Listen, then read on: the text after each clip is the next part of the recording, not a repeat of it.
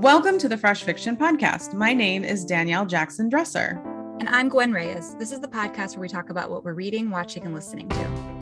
This week, we're going to chat about some of our favorite page to screen adaptations, and we have an interview with bestselling author Abby Jimenez about her new book, Part of Your World. We're also going to go over our goals from last episode, set new ones, and share what's been bringing us some comfort lately. All right. This is going to be a good week. It is going to be a good week. Yeah, good episode. Okay. How are you doing, Gwen? You know, I'm feeling, despite having like moved and having a real sore right side of my body, um, I'm feeling very cozy. I've been unpacking Ooh. and like watching a lot of like cozy television and just trying to motivate myself to uh, make my house feel cozy. So, like, I don't know, just re- and I'll get into what I have been watching that's extra cozy in the comfort section. But yeah, I'm just feeling very cozy right now. It's cold this week. We had a, mm-hmm. a last minute, or I don't know if it's a last minute. I don't know how nature works in Washington, but it was very cold this week. I had to bring Yeah. my parka out that I was lamenting earlier that I only had like three days all winter that I got to wear. And I got a whole week with it mm. this week. So very happy to get that extra little boost. But yeah, I feeling like very cozy. Feeling cozy. That's nice. I just packed away my like heavy winter sweaters. Ooh. Um, and I have not taken my shorts out of their their big giant plastic bin, but they're there. Like they're gonna take that space from my sweaters. So, but I was kind of sad because I was like, oh, I didn't wear this sweater at all this year. So I like that you're getting some cozy vibes. A little extra cozy right before the end. Yeah. what about you? How are you feeling? Oh, man, I'm tired this week. I don't even know why. I'm just tired. And I think part of it, part of it is my allergies are in overdrive. Everything is opening. There are buds on all of the trees. Um, and yeah, flowers like the daffodils are popping up. It's great. Although mine have not opened yet. I'm kind of jealous. So rude of them. I know all of our neighbors. I'm like seeing all these daffodils, and ours are just like they're gr- they're growing, but I'm just like they're not up yet. So, yeah, I I'm a little jealous of my neighbors' beautiful yards, but um, but it's all happening. But yeah, but with that comes allergies, and I'm just you know my eyes are kind of itchy. It hasn't been like terrible, but yeah, I feel like I sneeze more, Yeah. and I don't know. So I think that that's contributing, but I'm also just I don't know. I'm tired. Yeah. Yeah. And all of those things contribute to making you feel tired. Like your body is like Yeah. purging Mhm. stuff. It's like purging toxins at that point. Yeah, something. It's exhausting. So what we need is a cozy nap. I'm hearing it. Yeah. Although Danielle doesn't nap, but a cozy Yes. sleep. A cozy Yeah. would be what you need. cozy time just cozy time i think Yeah. you know, that definitely needs to happen Mhm. um what is your achievement this week what's one good Oh. thing That is a good question, and I totally forgot to fill it out. Okay. um, I will say the one thing I have achieved this week because I'm sitting in my closet. Uh, my workspace is not completely ready for guests yet. Uh, yeah um, so I'm gonna say that the one thing I've achieved is getting all of my clothing into the closet, unpacking it all, getting it washed, spending the week doing that. I'm still in Yeah. process of that, but it's like, yeah, feel like that's an achievement. Very proud of myself. I sit amongst my clothes. seriously though that you know before we recorded we were talking about how terrible unpacking is Yeah. and uh i i'm proud of you yeah, it took a long time. I mean, I was literally just putting plastic bags around. Yeah Here we are. yeah for sure what about you? Okay, so I technically I have not done what I'm going to say, but um, we are recording the day before Easter, and while my immediate family is not super religious, we do, you know, celebrate. It's one of those kind of gathering holidays, um, and so we are getting together with my in-laws and my parents and and a couple of other people, and um, but I am making a pound cake Mm, this probably after we get done is what I'm going to go do.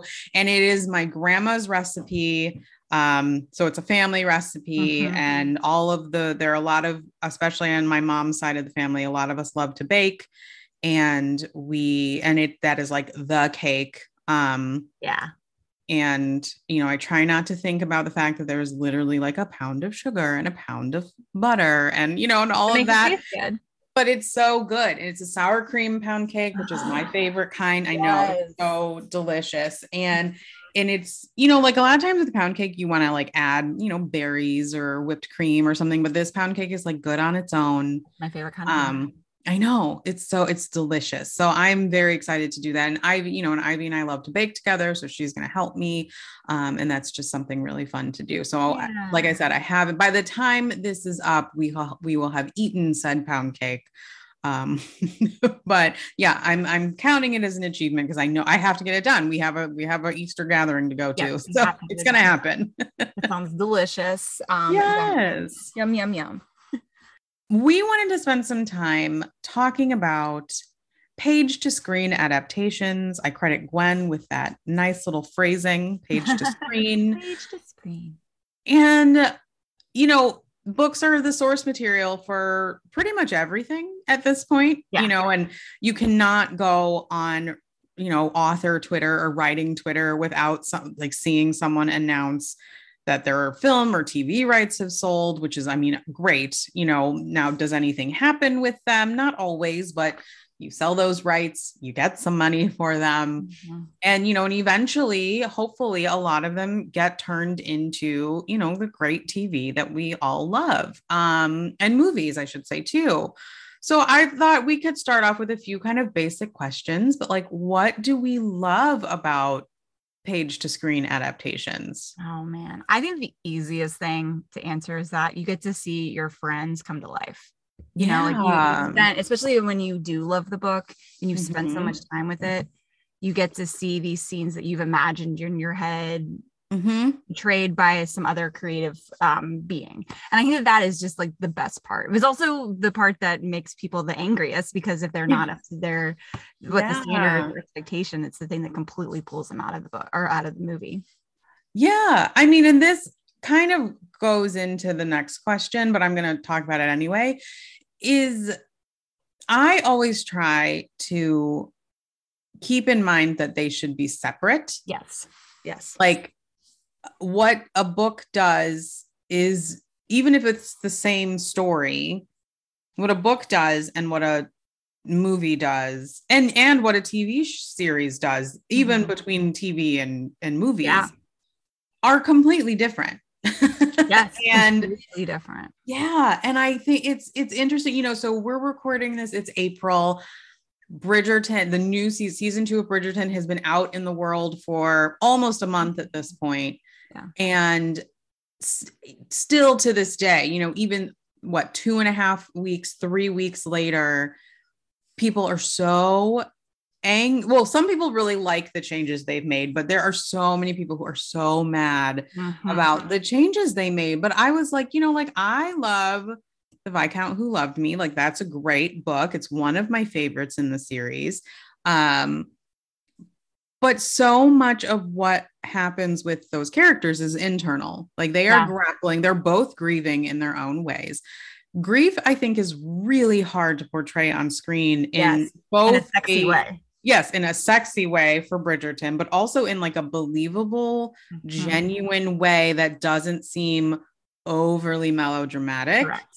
Correct. And i mean everyone grieves in their own way and i but i think that's important in even within the mechanics of the book by Julia Quinn, like people that that's a big part of it is like people grieve differently. The way these past deaths of parent parental figures in those books affect the two main characters in different ways mm-hmm. and so mm-hmm. i think it's just so hard so some of the changes that they did have to make make sense and i just it's so interesting to me you know, and we're not, I'm, I wasn't even planning on getting into the whole, you know, the kind of the diverse casting or colorblind casting, you know, but I mean, people get so up in arms about these changes but when i think you really have to remember it's a different art form it's a different completely different art expression form. of things and a visual representation of these words on a page that is so personal how you take them you know so it is really hard and i think you know i think you and i we say this all the time like you and i have a different perspective on things but we do know enough creators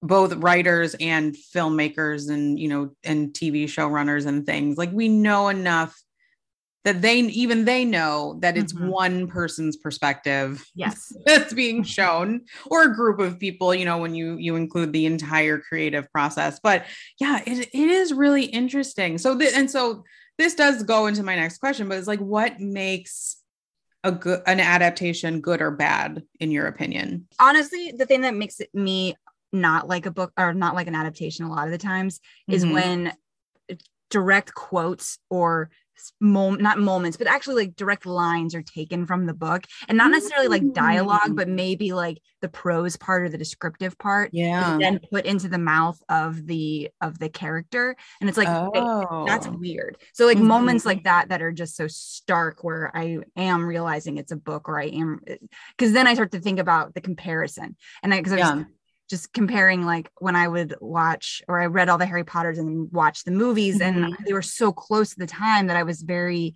I was sensitive enough to be able to notice like the big differences. yeah But then when you have enough time between it, it's like you don't, but those little moments will pull you out and you're like, oh, Mhm. I don't care for that. Yeah. That's interesting. Yeah, I I agree with that. Um I also think well, I was thinking about this earlier and I was like I think the best adaptations are more like inspired by, Yes.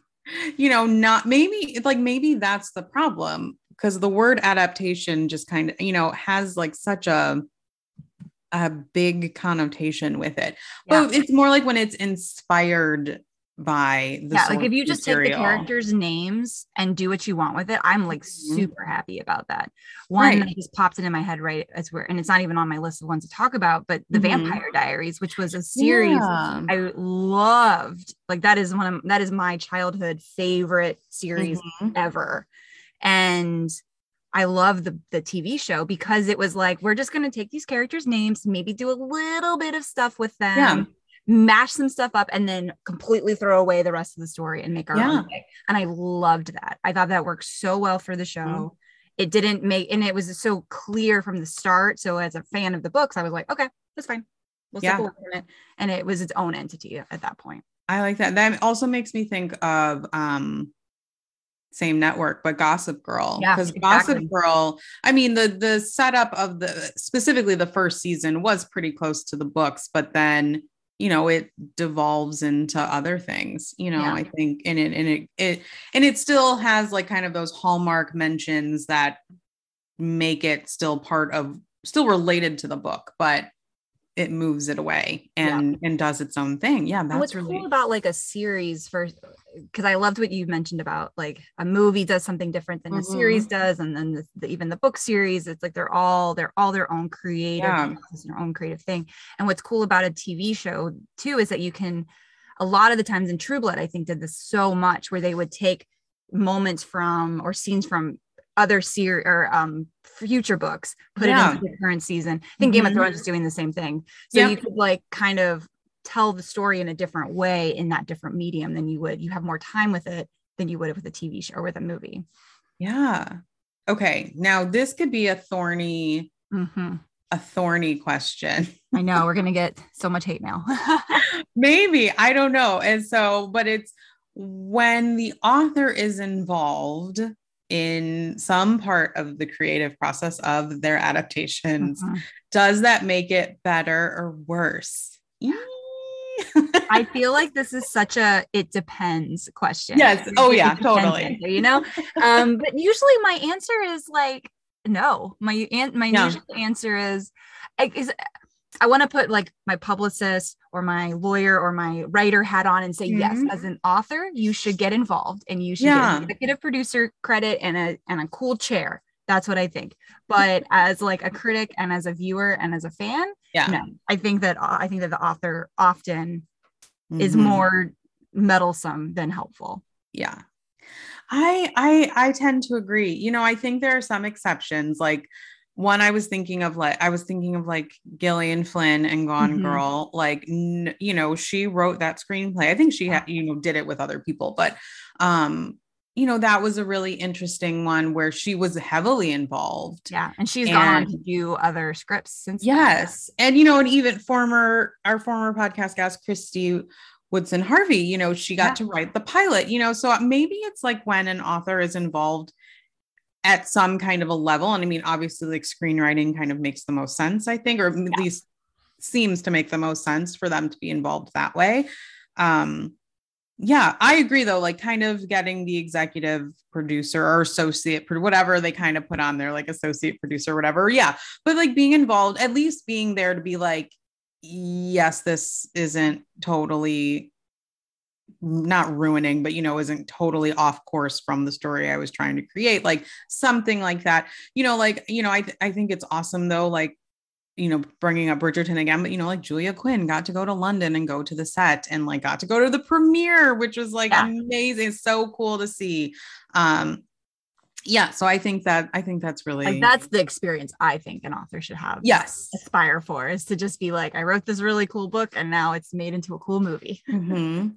I also feel like it it has to be kind of weird though to see like your world kind of come to life in a way, you know, like Yeah. because as the author, as the author, like you do have the authority to be like, this is yes, this is right, or no, this is wrong. Mhm. Um, you know, but it is it ha- it probably has to be like kind of, I mean, I'm gonna say it like it has to be like a mind fuck when you're Yeah. like, whoa, this is how this world was in my mind, and now here it is, you know, Absolutely. or or maybe it's it's completely not the same, it's different. I don't know what's going on.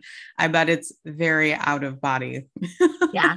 I feel sad for the ones that get really mad about it too. yeah. Like really, really personally hurt by what happened. Mhm. You're like, Yeah. It's, okay. Yeah. movie. Go home, take your check. Right. Find me a book.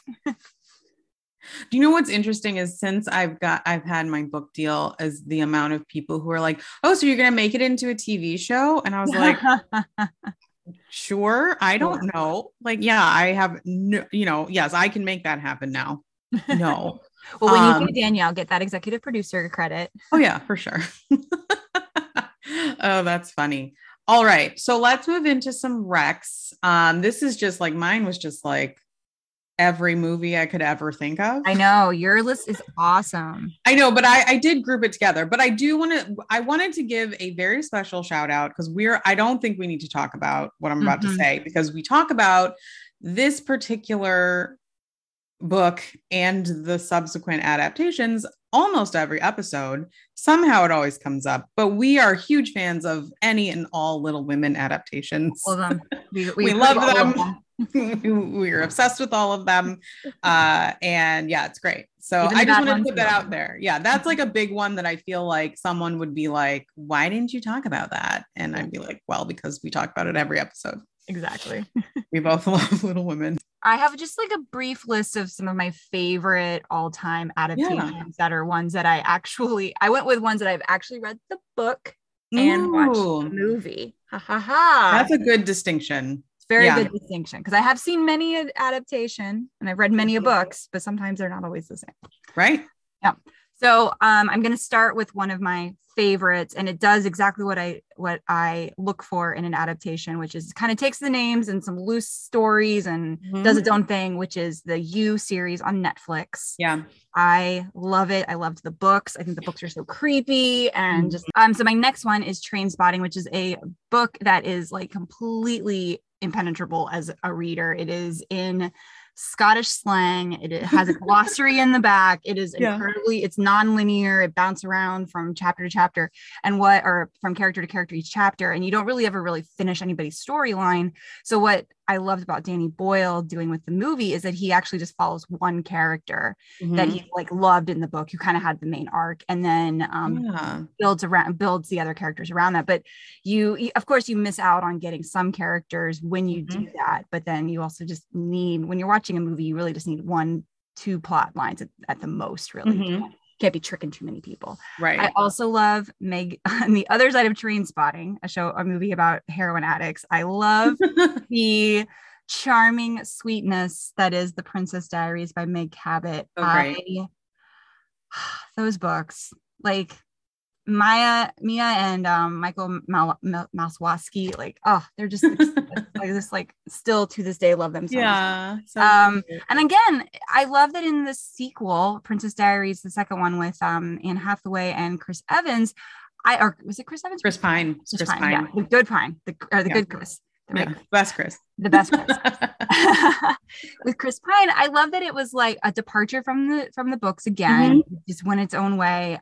It's beautiful, it's colorful, it's just as much fun. I think that the the movie really captures the spirit and the lightness of the books, yeah.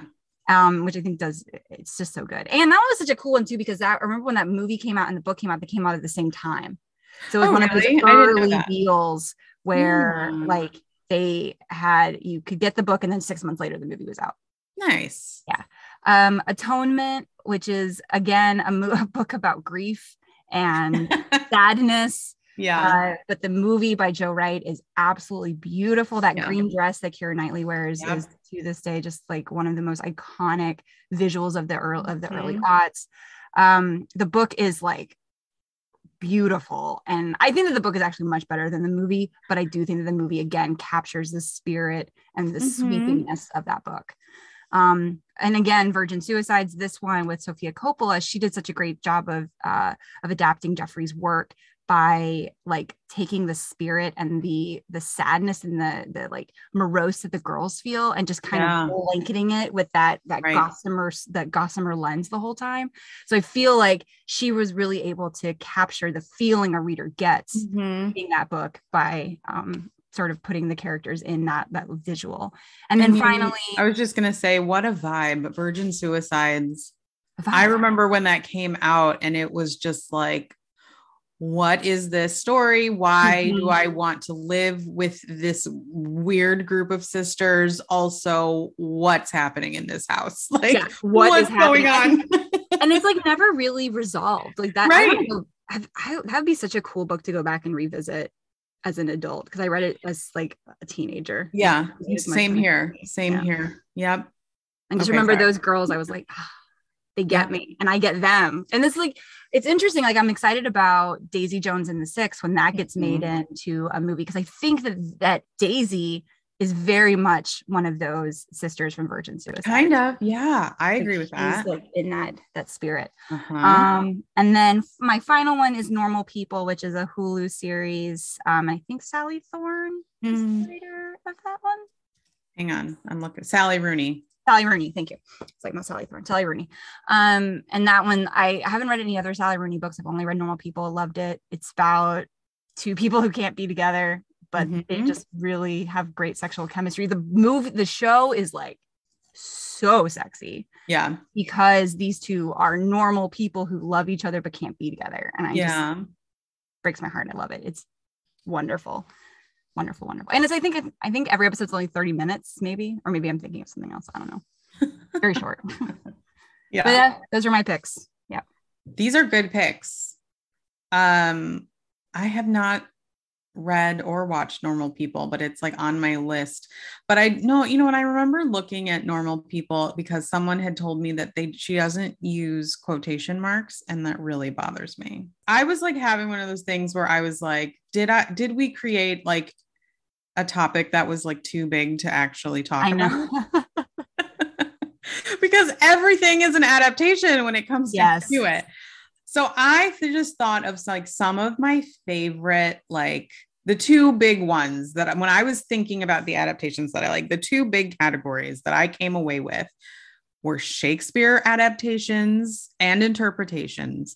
And then also like Austen, or at least the time of Austen, you know, like some of her contemporary writers that were writing at the same time, like those adaptations. Okay. So, first, I'm going to start with Shakespeare. And this very specifically starts back when I was probably like 11 or 12 Mhm. and I was homesick from school. And I'm sure other people who are the children of medical professionals, like you had to be basically dying to stay home from school. My mother, love her so much, was a retired nurse. And like I had to be, like, we had to be sick with a capital S. yep. Um, we had to be ill, let's put it that way. Like Yeah. we had to You be were like well one second from to dying. convince her to stay to convince her that we needed to stay home. Mhm. And I'm I don't know what it was if I had like a stomach thing or I had like a really bad sinus infection, perhaps both. Like it had to be that level. Um, but anyway, I stayed home one day and it was on. We had HBO growing up, you know, in the in you know the mid mid 90s, mm-hmm. maybe late 90s at this point. But anyway, I saw the 1968 Franco Zeffirelli Romeo and Juliet, which is w- perfect. Let's perfect. just put it out there. Perfect about that movie. so beautiful.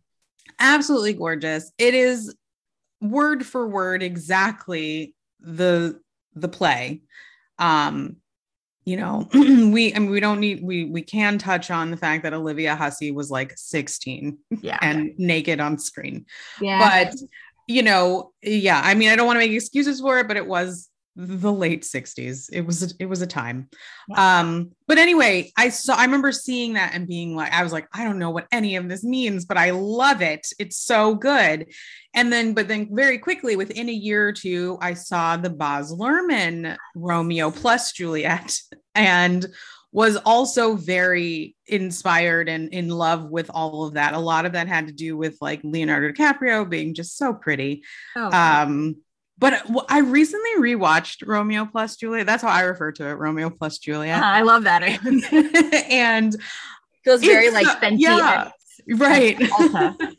but before the tragedy sets in, it's so funny. it so is. Was, yeah, it's hilarious. I was like, this is great. So yeah, I mean, that's where my, sh- I mean, my love of Shakespeare, I really honestly think starts with like that kind of double whammy of yeah watching the 1968 version and then soon after seeing uh-huh. Romeo plus Juliet, which I think really goes hand in hand with like the different interpretations of these various properties. And maybe that's what it is about. I'm thinking, I'm like having kind of word vomit, but also thinking maybe I like the Shakespeare and Austen adaptation so much because they are so different. Like each interpretation is different. Yep you know yeah. so you get you get something different every time okay every time. back to shakespeare sorry I digressed in my own digression. Um, but anyway, my next my next absolute favorite Shakespeare adaptation. In fact, this may be my favorite, but it's the Kenneth Branagh Much Ado About mm-hmm. Nothing. I know I've it. talked about this. It's so good. Everyone is beautiful. They're having the time of their lives in like the countryside of Italy. It's great. Um, I want to live that life so bad. I know, right? And then, but then moving into sticking with Denzel Washington, and I've talked about this mm. one too, but the tragedy of Macbeth that came out last year was just really well done, really interesting, very stark is like the, the word stark immediately comes to mind. Um, and yeah, just really cool. And then I also want to talk a little bit about kind of the Shakespeare update. Yeah. Um, one that I, I, know we all know and love 10 Things I Hate About You, which is the taming of the shrew. Then I was thinking of O, which is the Othello update. But then there was actually kind of in the vein of Romeo plus Juliet, there was a, ha- a Hamlet remake with Ethan Hawke as okay. Hamlet.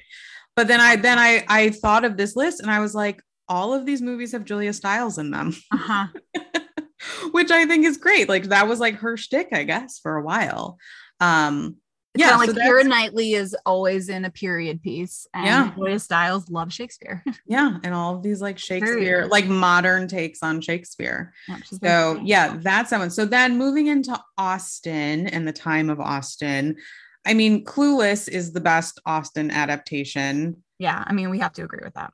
Yes. And then I have a theory that the 2020 Autumn de Wilde directed Emma with Anya Taylor Joy is more of like a remake of Clueless than it is of Emma. So it's like, like taking. Clueless and then taking it back to the source material, but also really infusing it with, I think, the spirit of Clueless, if mm-hmm. that makes sense. Yeah, no, I love that. I think that makes so much sense because, like, that's the biggest comment on that movie is like yeah. the fluffy, yeah, uh, pinkness of it. Yeah. And like that makes so much sense if it is like, you know, an homage to the original mm-hmm. Clueless. Yeah. Yeah. I, I yeah, I I like that idea. Um, I'm glad you agree with me because I, I, do. I like I see it. that theory. If you were writing me a paper, I'd be like, yes, A plus. Thank you. I see it without even any explanation. 100. Thank you, Professor Gwen. I appreciate yes. that. Um, and then I also I just adore Emma Thompson's Sense and Sensibility. I just think it's so great. So much rain. I know. And you know what I really love about it is that she you can just tell Emma Thompson was such a Austen fan. Yeah. In there and she infuses like kind of, you know, a lot of the like side conversations that have aren't really just from sense and sensibility like they are really encompassing like the wit and you know the the comedy that is that does exist in Austen's work i just thought she brought that so brought that to life so well. But then also it's like you know like gosh that final scene when like when you know they she starts like bawling because he like came back like it's so great. Okay um yeah, no i was like it's up on my I forget what it's on but i saw it this morning and i was like i'm gonna watch that later today. I mean it's great. Yes so, so good. good. Um and then i'm gonna say this i i prefer the Keira Knightley pride and prejudice. I now i love the bbc 1996 colin firth pride and prejudice. Love it. But there's something about that the movie adaptations Keira Knightley, like each of those sisters are just so perfectly cast. Mm-hmm the way it all aligns. Like I just, yeah, I mean, and Matthew Macfadyen is like a great He's Mr. Darcy. Mr. Darcy. And even though it's shorter than the, it's so funny. It's like, even though it's shorter than the mini series, mm-hmm. you get so much more understanding I agree. yeah. of Mr. Darcy and of Elizabeth. Mm-hmm. And it makes their relationship so much richer and it makes it make so much more sense when they get yeah. to the end. And that scene at the end when they're together at oh. Pemberley. Oh my god. I so love cute. I I'm with you 100%. We're on yeah. the same page today. I prefer the Keira Knightley one as well. Awesome. And then okay, and then I remember this came out mm, gosh, like 3 or 4 years ago, but Lifetime did an update of Pride and Prejudice. It was called Pride and Prejudice Atlanta and oh, with the most perfect casting of all time but with the great Jackée Harry as Mrs. Bennet. Oh my gosh. It's amazing. So, you know, it was all, I think it was an all black cast. Yeah. Of the, and they they kept the I think the Bennet sisters all of their names were kept the same so you got that but yeah I mean Jackée Harry as as Mrs Bennet like who else yeah. would play a modern Mrs Bennet the only other one I could think of would be like Jennifer Lewis it's the only yeah. other. Oh yeah, totally. Woman. And she or, probably, you know what, Jennifer Lewis would probably be better as the, yeah, the as Lady Catherine. Aunt. Yeah, as Lady yeah, Catherine. As Lady Catherine. Oh my gosh, that's amazing. Yeah, but it was, and you know what, it it it does replay on Lifetime every so often. So like I know because I I think I had like set to record on Hulu, so every so often it just like randomly pops up in my like in my stuff on Hulu, and so I like watch it. It's great. It's really delightful. Um, also I will say about the Pride and Prejudice Atlanta is they do something really interesting with Lydia and Wickham mm. where they're not as terrible. And I, it I but like it that. actually it actually works. Like it really does make sense. So i just wanted to put that out there. That's probably the biggest that's speaking of earlier like the differences between things that's probably the biggest difference but they did it in a way that really made sense. All right. I love it. Um the last my, my yeah, find it. Yeah you should. You should try to see if it's out there. Um next time i see it pop up i'll let you know. Um, then I just want to move into kind of TV adaptations because most of what I talked about were movies. Mm-hmm. Yeah. yeah um, I mean, I think we should just like kind of everything that's on Masterpiece or PBS is a book adaptation. Yeah. But yeah. I really loved the recent, it's been done for a few years. I believe it's all up on, on, Amazon Prime right now, or if you're like a PBS Passport member. But it's Poldark, which is, you know, an adaptation of the long running book series.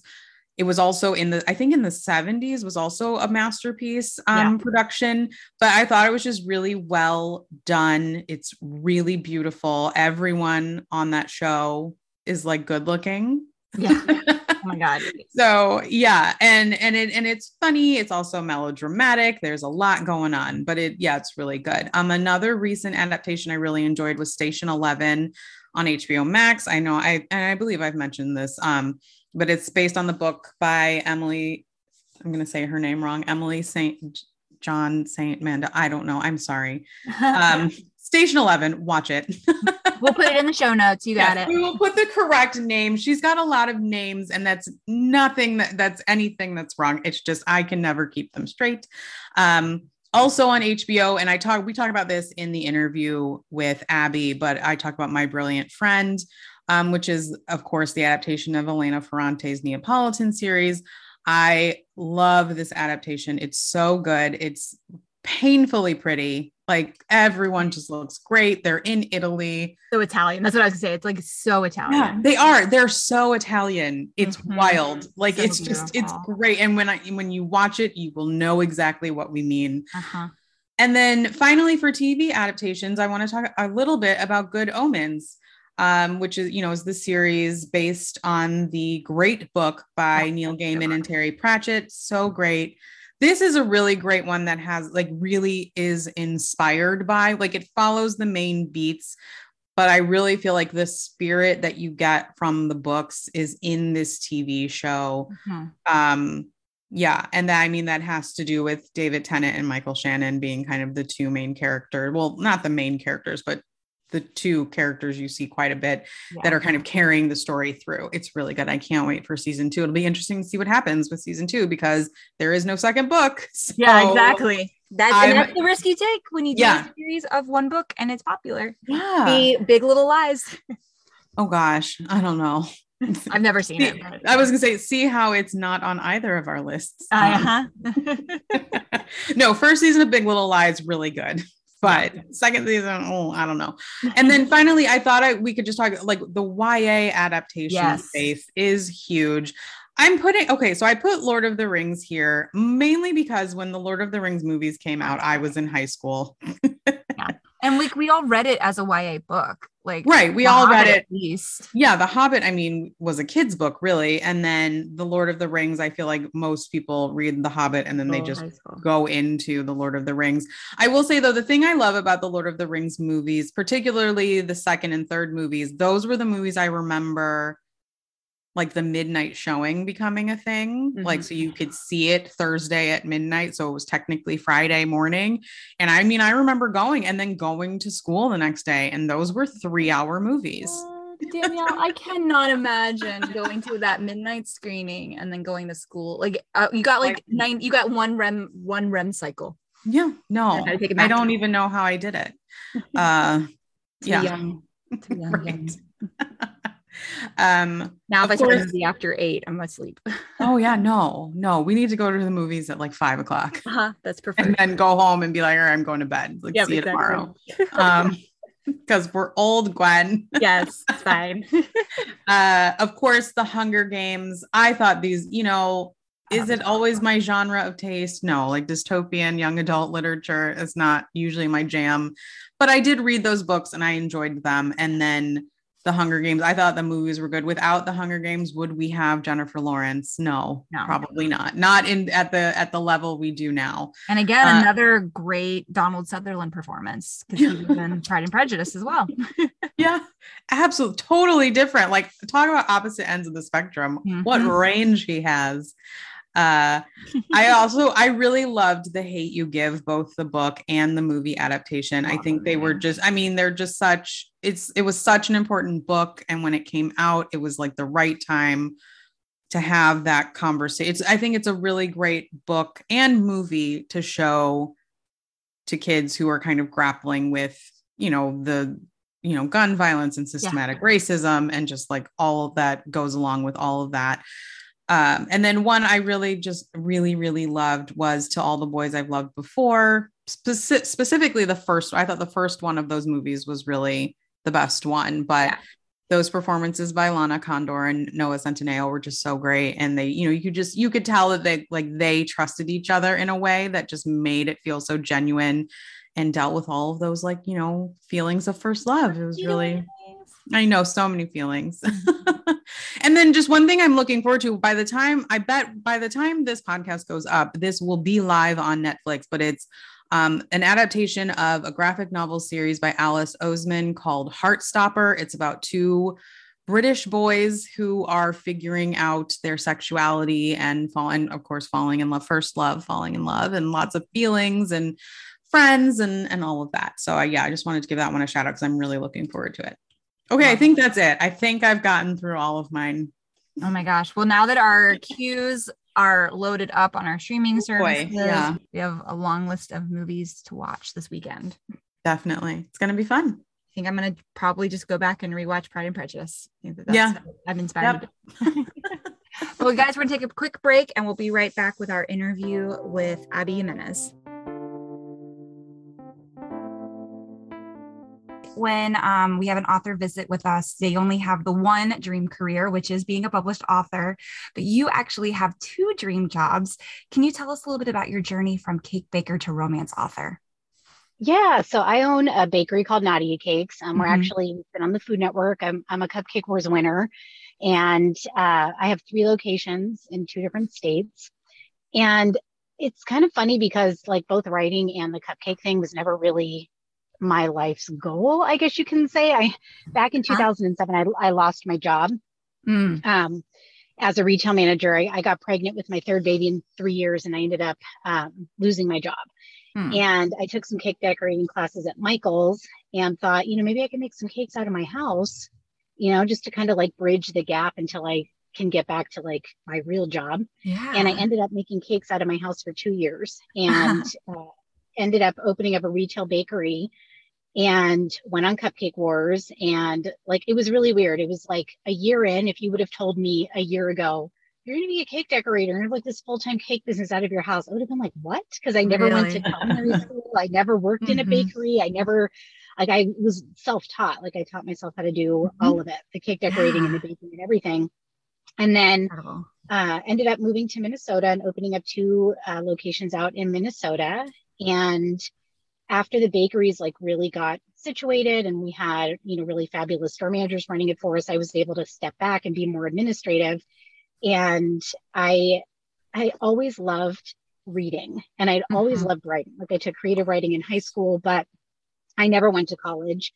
And I always thought that like being an author was something that you you, you work towards your whole life. You know, maybe you're a journalist or you have a blog or you've always been in, you know, into writing or you have an English degree. Like I never, it never even occurred to me like, hey, if you can, if you can write, you can be an author.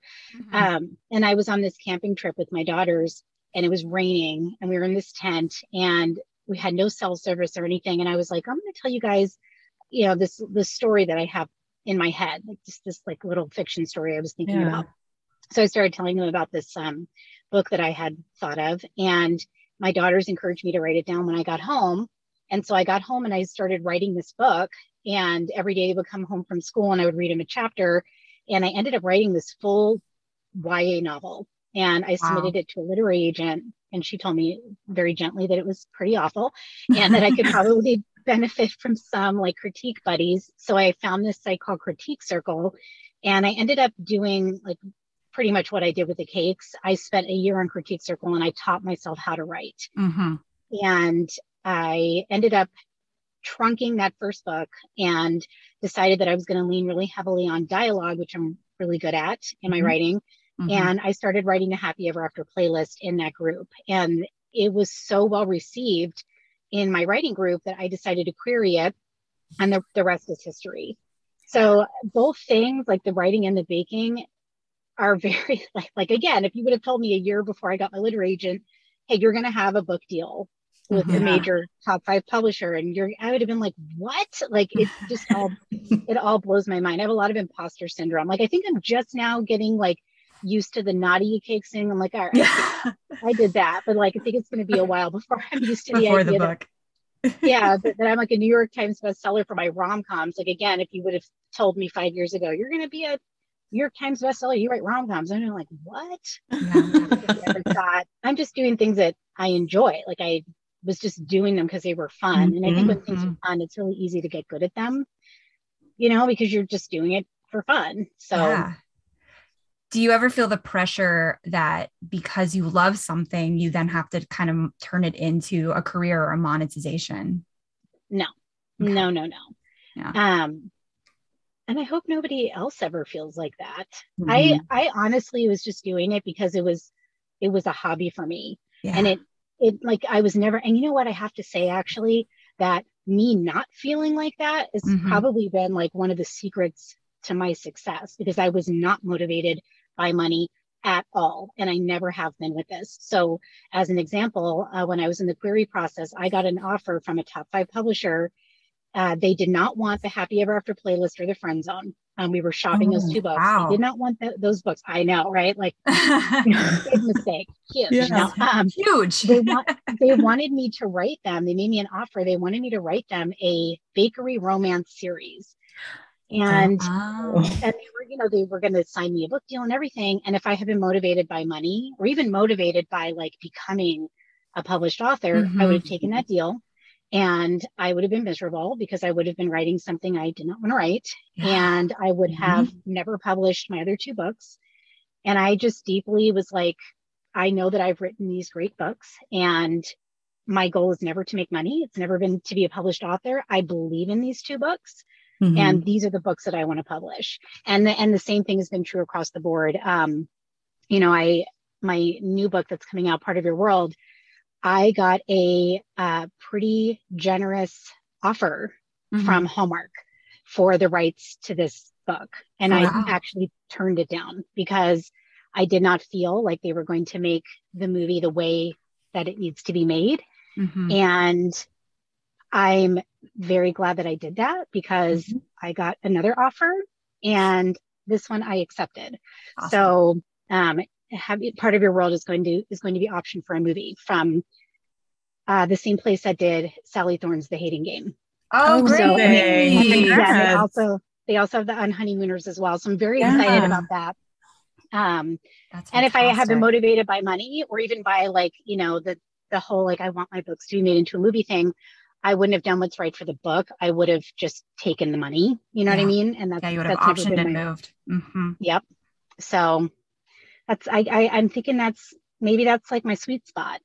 Yeah. maybe that's maybe that's why I've I've come this far. You know. Mhm. Absolutely. It's good. It's it's very good um guidance to live your life by. And I think like our listeners will definitely get a little nugget out of that for sure. Good Yeah, encouragement. Yeah, Definitely. and not like I, I understand not everybody has the luxury of doing that. You know, some people Yeah. have to sell their hobby because they can't afford to do it if they don't, you know. But Yeah. for me, I was very fortunate and privileged that I was in a position where I have this other full-time business. I have Nadia Cakes and I can really be picky and choosy about what I want to do with my book career and Absolutely. just make it something that fills my well and is is fulfilling for me, makes me happy and you know, and I do what's right by the books and by the readers. So Mhm. Love it. I'm lucky that way. Yeah, I think that's so interesting. Um, and I'm wondering, do you ever find like interesting ways that the baking and the writing like kind of collide? Like, do you ever make like special treats or something that like are related to your book somehow? Or have you found any other interesting ways that that those two kind of come together? Oh yeah. So one, I drop Nadia Cakes into every single book that I write. Oh, that's awesome. Mhm. Yeah. yeah, because like why not? Right. I mean, Right. I actually like to write real businesses into my books whenever I can, small businesses in particular, because I like boosting small businesses. Yeah. I've done that in in almost every single one of my books, and I always mention Nadia cakes in my books. And I actually one of the stipulations for for the movie deals because I we also have um, uh, a deal for the Happy Ever After playlist Mhm. is that anytime we film, there has to be a Nadia Cakes cameo in one way or another. So they either like slide a case of Nadia Cakes across the, you know, across the counter. It's in the background or something, but it has Yeah. to be in there. And um, at the shops, every time I have a book come out, we make a signature cupcake for that book. Oh, so great. for part Yeah. of your world, we've actually created a cupcake called uh, Goats in Pajamas, and it's a crepe uh, blackberry cupcake, and it's available the whole month that the book comes out. That's so, cool. and, it, and we ship it nationwide. Yes, that's Yeah. It's really fun. Readers like to come in and get the cupcake and take pictures of it with the book, and it's always you know matched to the book, so it's really like photogenic and it's Instagrammable. So. Mhm. jumping right into part of your world, I love that you introduced two polar opposites in Alexis and Daniel in this book. Um, and you know, she's a big city doctor, and he's a carpenter mayor of a small town.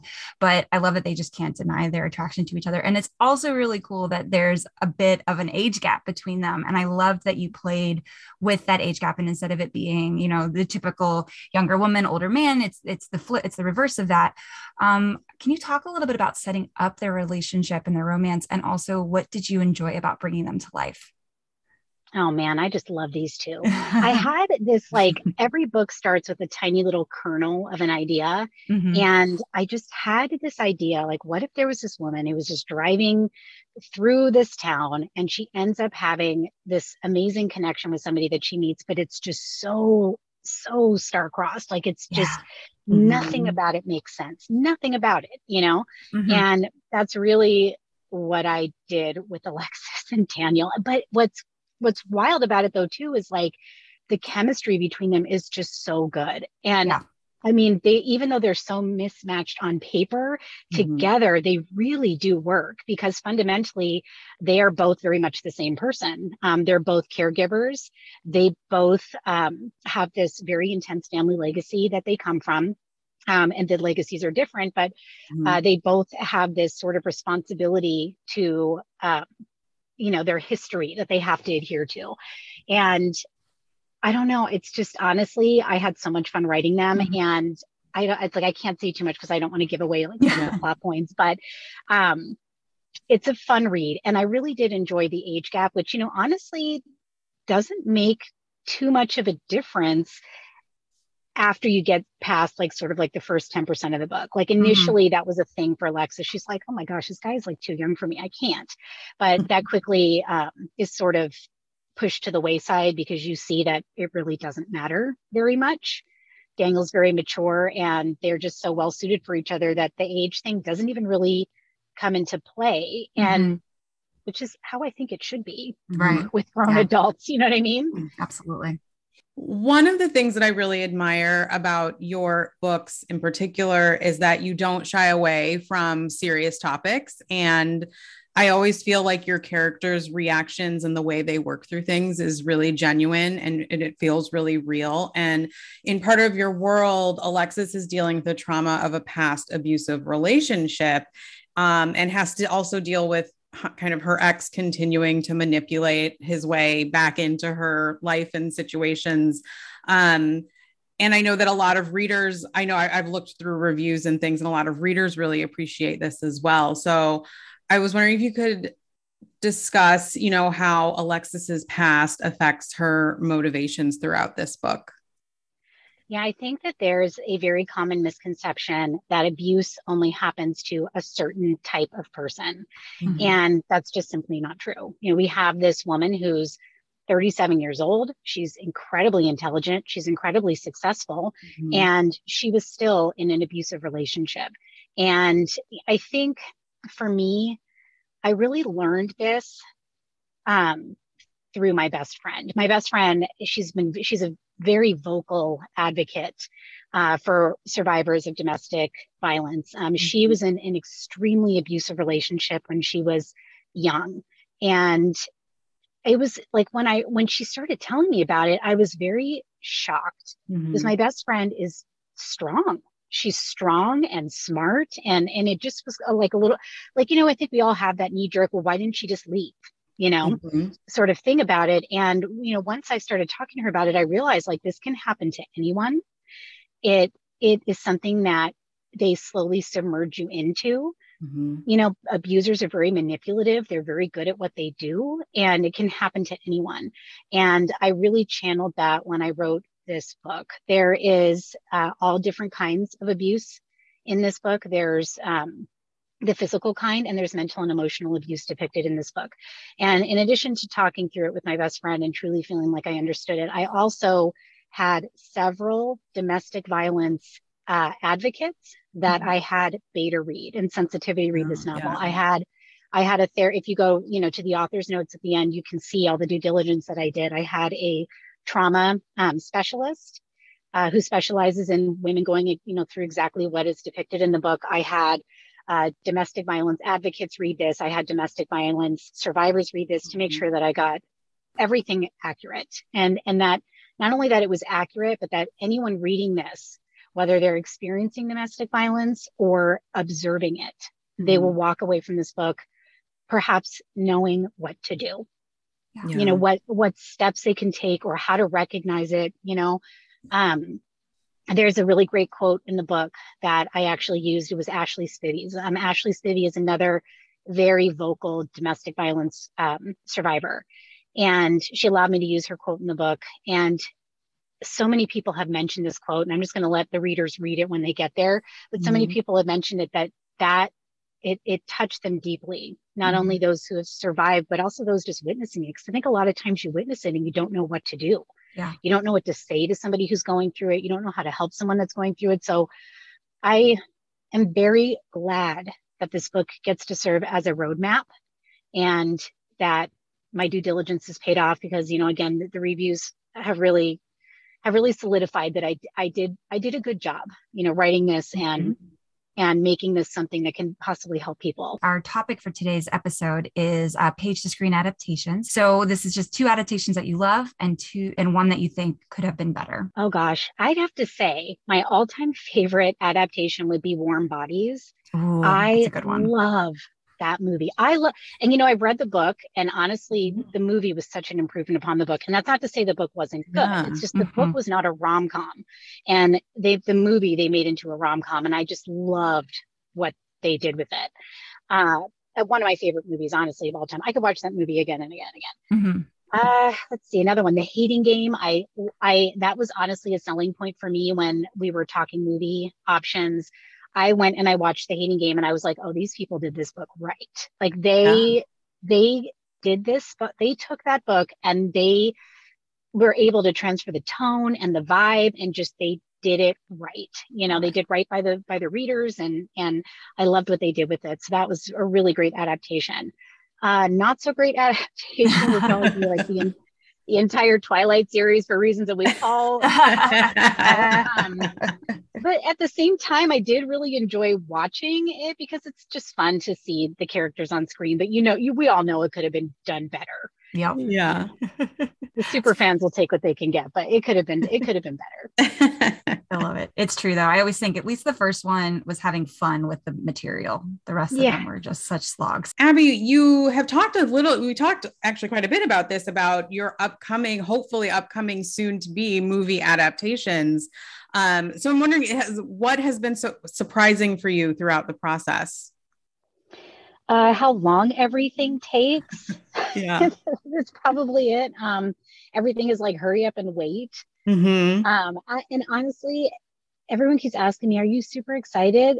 I mean, until I see like actors, until until right. they selected actors for this for these projects, and like they're sending me pictures of people on set, it's just totally not real to me. Mm-hmm. I think it's because I know that like these things, a million things need to go right to get a movie made. Only one thing needs to go wrong.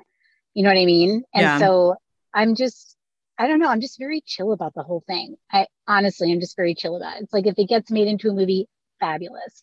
Yeah. If it doesn't, okay. You know, may, maybe one day one of my books will. Um, which I think is again sort of, sort of like the sweet spot to be in because mm-hmm. it's, a good attitude. It, I didn't go into this like, you know, with like my life's goal being they need to make one of my books into a movie. So if it doesn't happen, I'm not devastated. And if it does happen, I'm just like super excited, you know? so yeah. it's a, it's a win-win for me. Absolutely. And are you planning to get to go on set when it does finally go into production? Yes, absolutely. Uh, mm-hmm. Uh, the, the, the, current um, part of your world project, they told me I am I am perfectly uh, welcome and invited to come and awesome. be on set for the whole Love thing. It. And I was like, oh, I will. I will Perfect. I will be making TikToks and yeah. standing there with my coffee, watching. Absolutely. Get that edit, get that uh, editor, the executive or um, executive producer credit. You know. yeah. Absolutely.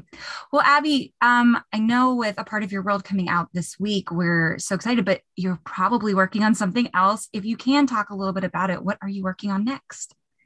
Yeah, so I have um, I have two three book deals with uh, Hachette, and part of your world is the first of my second three book deal. So you guys are getting at least two more books out of me. And awesome. I've already written the follow up book for Part of Your World, which is going to come out this time next year. It's cool. called Just My Type. And it is about the best friend that we meet in Part of Your World, which everybody walks away from Part of Your World just going, I loved Brie. I loved Brie. Mm-hmm. Um, yeah. Brianna is going to be my first um, uh, main character of color.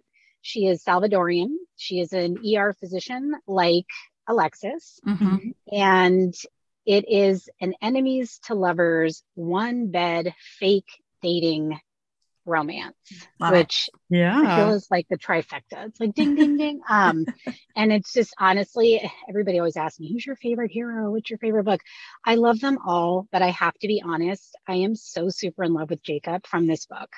He has clinical anxiety, and I really normalize taking medication, going to therapy, you know, things that that people don't really talk about very Mhm. much Right. in rom-coms. And you know you see this person who is just completely lovable who has these mental health issues and is very open about it. And again i just think it really normalizes it. One thing i'm trying to do in all my books is um, destigmatize mental health and Mhm. one of the things that probably no one would even notice this that it's not there but in part of your world i've actually removed all mental health stigmatizing words from that book so words like crazy, insane, psychopath, you know, these words that are sort of like part of our everyday vernacular are completely removed from that book and will be removed from all my books going forward. So, um, yeah, I'm just really excited to get some mental health rep out there in the rom-com world and Yeah. do some good, do the same thing with that that I have done with part of your world with uh, the domestic violence advocacy. So, Mhm. Yeah, definitely. No, that's so important. I love that we're starting to see more authors kind of include that in in their work and I just I think it's so important. So, thank you for that. That's that's going to be awesome. I can't wait to Mhm. read it. Yep. Um so as we kind of wind down, um I was hoping that you can share with our listeners where you like to interact with them online. I have a very active TikTok, which is super fun to follow me there. But I have a reader group on Facebook that if you really want one on one engagement with me or exclusive anything really, Mhm. uh, I post in there a lot. Uh, it's called the Friend Zone by Abby Jimenez Dis- Reader Discussion Group, kind of a mouthful. Uh, it's got over 6,000 members. So just search it up. And if you see 6,000 members, that's, that's the one. And I'm very, very active in there. I like to give Awesome. that group a lot of incentive to hang out in there with me. So I it. definitely go, go and go and join that. Thank you so much, Abby, for joining us today. We really, really appreciate it. Yeah, Thank thanks you. so Thanks much. so much for having me on, guys. Welcome back, everyone. Um, my favorite thing about that conversation with Abby is how she was like, "Mm, cupcakes and books like weren't my main thing, but I won Cupcake Wars and I'm a you know instant bestseller. Yeah, New York Times bestseller. It's no big deal.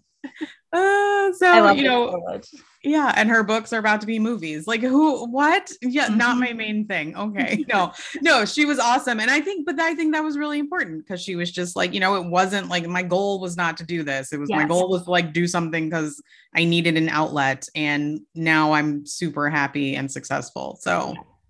I Yeah. love I love stories like that. And I think that Mhm. it's such a relatable experience because how many of us have not just like started doing something, fell in love with it, and then Yeah. listened to somebody say that's a really good thing and you should continue doing it. Like Mhm. it's cool when it works out and Yeah. really cool when it works out twice. And Abby was Super such a delight. So we're really excited for but her. also like Cupcake Wars. Like, come I on. I was like, go on, it's is it cake? Go on, is it cake? Yeah. Love show so much. Everyone go on, is cake? Oh, that's so funny. Okay, goal talk. Ugh, Let's right, talk about it. our goals. Let's do it. How is uh how'd your goal go? Uh Yeah. Still didn't do it. So my goal from last time was to actually read a nonfiction Mhm. book, uh, part two. I acquired said book. Like I got the book. that's good. That's first I have not read it. I was going, I want to read at some point. Um, you got anything stronger by Gabrielle Union? I love Gabrielle Union. I loved her first memoir. I've said all of this. This is just repeat me being repetitive. I don't know why I haven't read it. I just haven't. And I so I'm I'm moving on from it. Hopefully Mhm. I will be inspired to read a, a nonfiction book at some point, And I will keep all of you posted. But I think everyone at home too is probably like, would you stop trying to do this? You're no, they're like we. bel we're like we also want to do it. Well, eventually, Gab. She just needs to come. Gabby just needs to come to the store so that you can do an event with her. Yeah, her next book. I'm gonna be like, bring her to Anderson's, and I will read all of them. Yeah, I'll be like I'll be well read by that point. yes, yes, yes, yes. So right, no, no, no, that's okay. It's it's all right. Um, the book will still be there. It'll be there when you're ready to read it.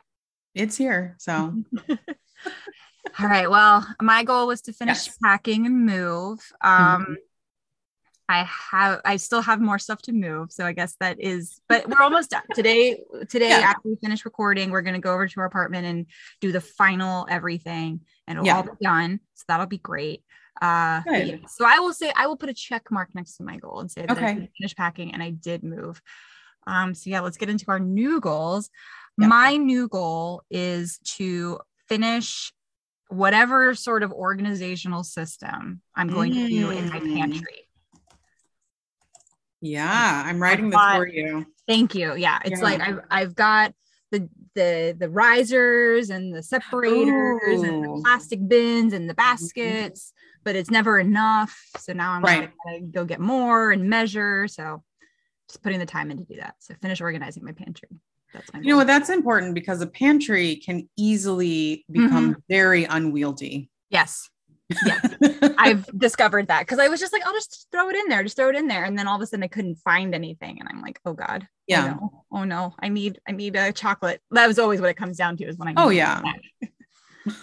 desperately need a piece of chocolate. and yeah, and it's nowhere to be found. Yep. I I I wish you much luck in this endeavor.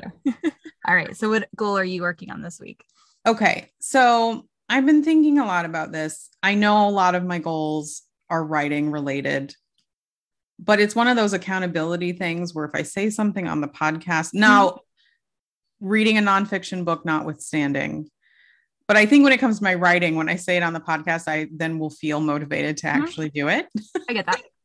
So So you are a resident writer on the podcast. So Sure, sure, yes. Um, but I was just thinking about it. I was talking to actually a friend of mine. This is so funny. So my I my daughter Ivy has like found one of those like she has found like the friend who I think is going to be like her li- like one of her like lifelong friends. Like they are just so much on the same wavelength, and by on the same wavelength, I mean they are dorks. so weird. Yeah, perfect. yeah. Oh, You know, and that's what I was- So it's perfect. Yes, exactly. And that's how I was. So they had a play date. I was talking to her mom and I said the same thing. She's like, Oh my gosh. She's like, I know. I'm just so happy they found each other. And, but her mom is also a writer and publishes cozy mysteries, like self publishes cozy mysteries. So it's like very kismet. It's very cute.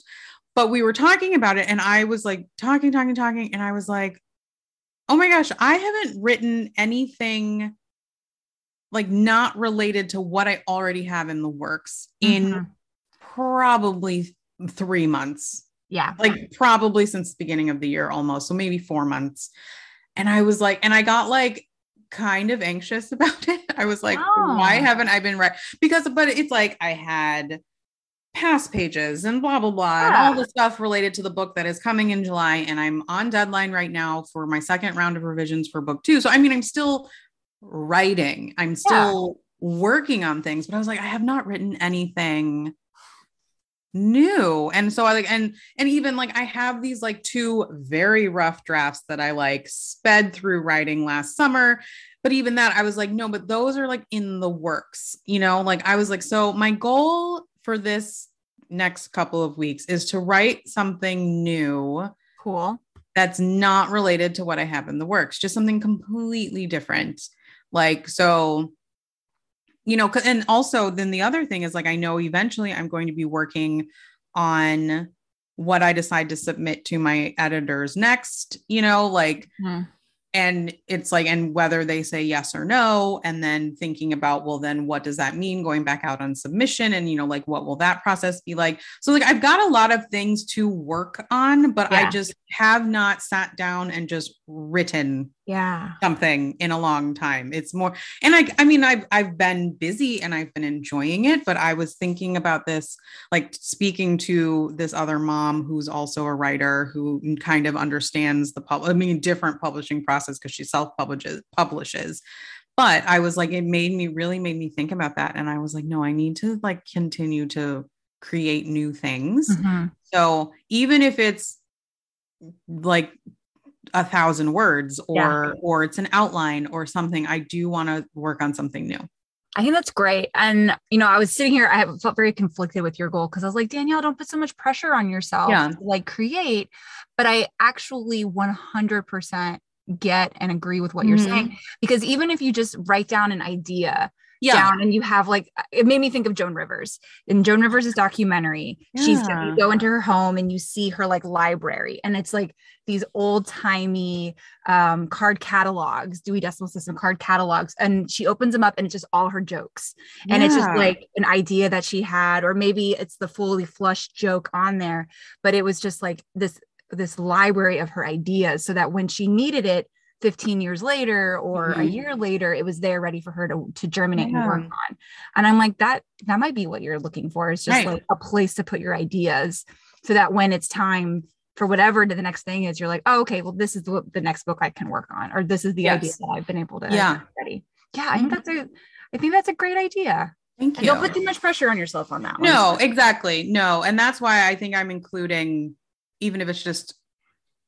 three paragraphs of an Yeah. idea or something, just Absolutely. something, Yes. something, anything. and I'll be like, get yourself a new journal. Yeah, well, so that's okay. So let's move into what's bringing me comfort because that's related to mine. Cool. Let's do it. Um, or bringing us comfort because I did get a new journal, Gwen. yes. and so what's bringing me comfort this week though so everyone knows i have a one line a day journal i sent one to gwen because i believe in it so much Love it. But i also kind of missed r- just writing like pages upon pages of just Yep. like the absolute word speaking of word vomit just absolute like thought You vomit had to get it out. Yeah. I did. And that is what, and so I've been doing that. I mean, it's, it's not every day. I think I've done it like twice a week for like two weeks. Like this is a very recent thing that has started for me and I really love it. Um, it's just really nice to just write and it doesn't matter. I'm thinking, I was kind of thinking though, I was like, maybe I do need like a little structure.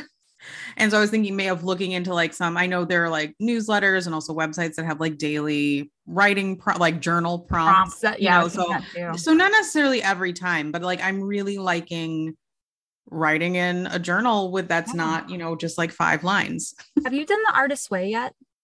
I haven't i have it and i have read it i just have never actually done it so Mhm. that may be a place to start as well Yeah, maybe something for the summer. Something when you have 12 weeks to consider.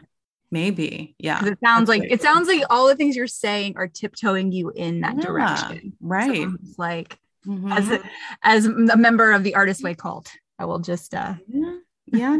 this this is there. all starting to make sense gwen I was like, Julie All Kim, right. I think you're ready for her. yes what is bringing you comfort this week Well, speaking of cozy things, I have been obsessed with Julia on uh, HBO Max, which is Mhm. the Julia Child biopic uh, Yep. starring the woman from Happy Valley, uh, Julie Julie Sweeney. No, that's that's somebody else. Uh, Um, and David Hyde Pierce from Frasier. yeah and it is and Bebe Neuwirth is in it so like all Yeah. your favorite theater actors um are in this show and it is Yeah. just the sweetest charming coziest little show i have been watching it all week well i watched it on thursday I worked from my from my couch which explains why my hip is in a lot of pain um but it's just it takes place right after she publishes her 1st recipe Mhm. first cookbook and gets the show the french chef and is trying to convince everybody at pbs to let her have the show. Yeah. Um and it's like it's one of those things like kind of like Ted Lasso where everybody starts off really awful at the beginning and then you start to peel the layers back and you're like oh they're good people. And it very much hits those same notes of like oh I don't really trust everyone oh okay so it's just oh they need to talk or they have like normal Yeah. conversations and it's this middle-aged couple who have like a who feel romantic towards each other and so you get to see that on screen and I'm just like it's just so sweet. So there are five episodes. It comes out every Thursday on HBO Max. Um, there's five episodes available right now. It Mhm. makes for a great couch watch. You can watch in the bathtub, do whatever you want. It's just so cute. I love it. I'm gonna be sad when it's over. Yes. Oh, and it's um Sarah. I'm sure she says this Sarah way Lancashire. cooler. Yeah, Sarah Lancashire, but I'm, Yeah. I'm sure it's like Lancashire or something yeah. great. way more posh than Lancashire. Like he is so good at, as, as Julia Child. Like Yeah. I didn't think it's like if you I love the movie Julia and Julia, but only the Julia parts. So it's Mhm. all of that. You know what's interesting? So, Pop Culture Happy Hour, NPR's podcast, Pop Culture Podcast, just talked about it. You should listen to that episode because I'd be interested to think hear what you think about what they thought about it. Oh, well.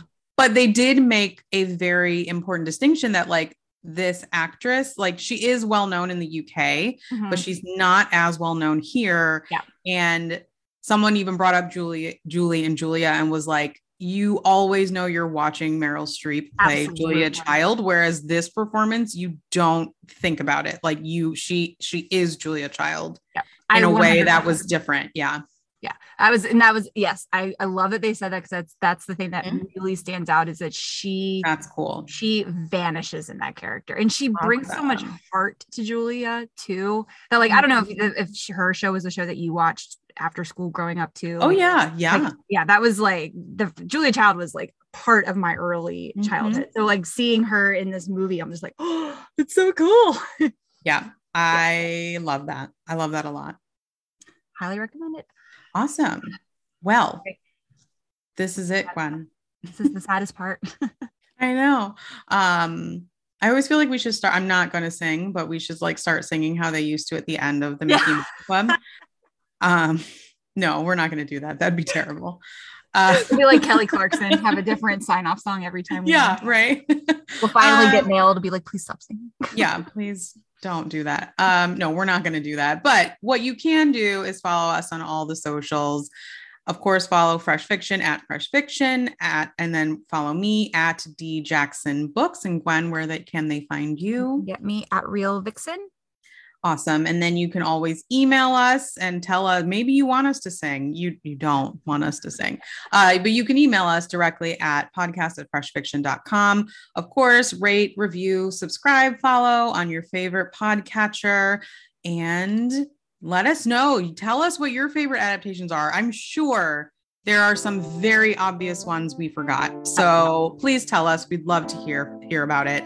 Um, and until next time, we will talk to you guys all soon.